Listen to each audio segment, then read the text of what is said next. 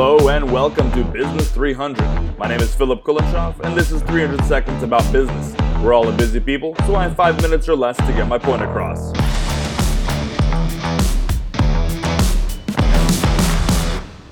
One of the reasons why I do a five minute podcast is because I like it that way.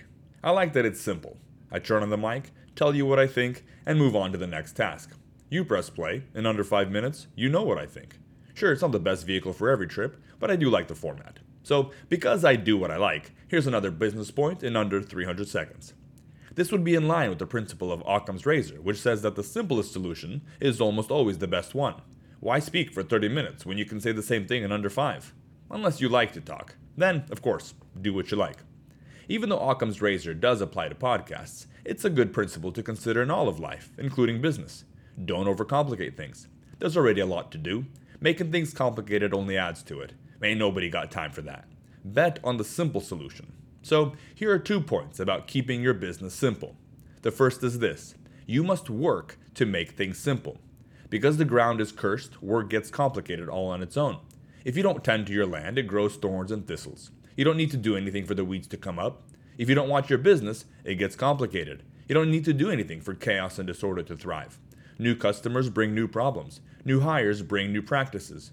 For each new problem, you react and build a process. Pretty soon, you've unintentionally built a pipeline 100 yards long that zigs and zags to get to a straight shot point 10 yards away. Things got complicated, and now you're stuck with it. Simple is not the same thing as easy. For some reason, a complicated solution is usually easier to come up with. A simple solution usually takes creativity and thoughtfulness. To be able to take a step back to look at the chaos and develop simplicity is a skill to learn. It's hard work.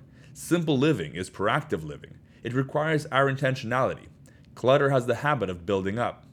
What does make it easier is if you clean as you go. Try to keep things simple as they come at you instead of dealing with the complex monster after you've neglected it.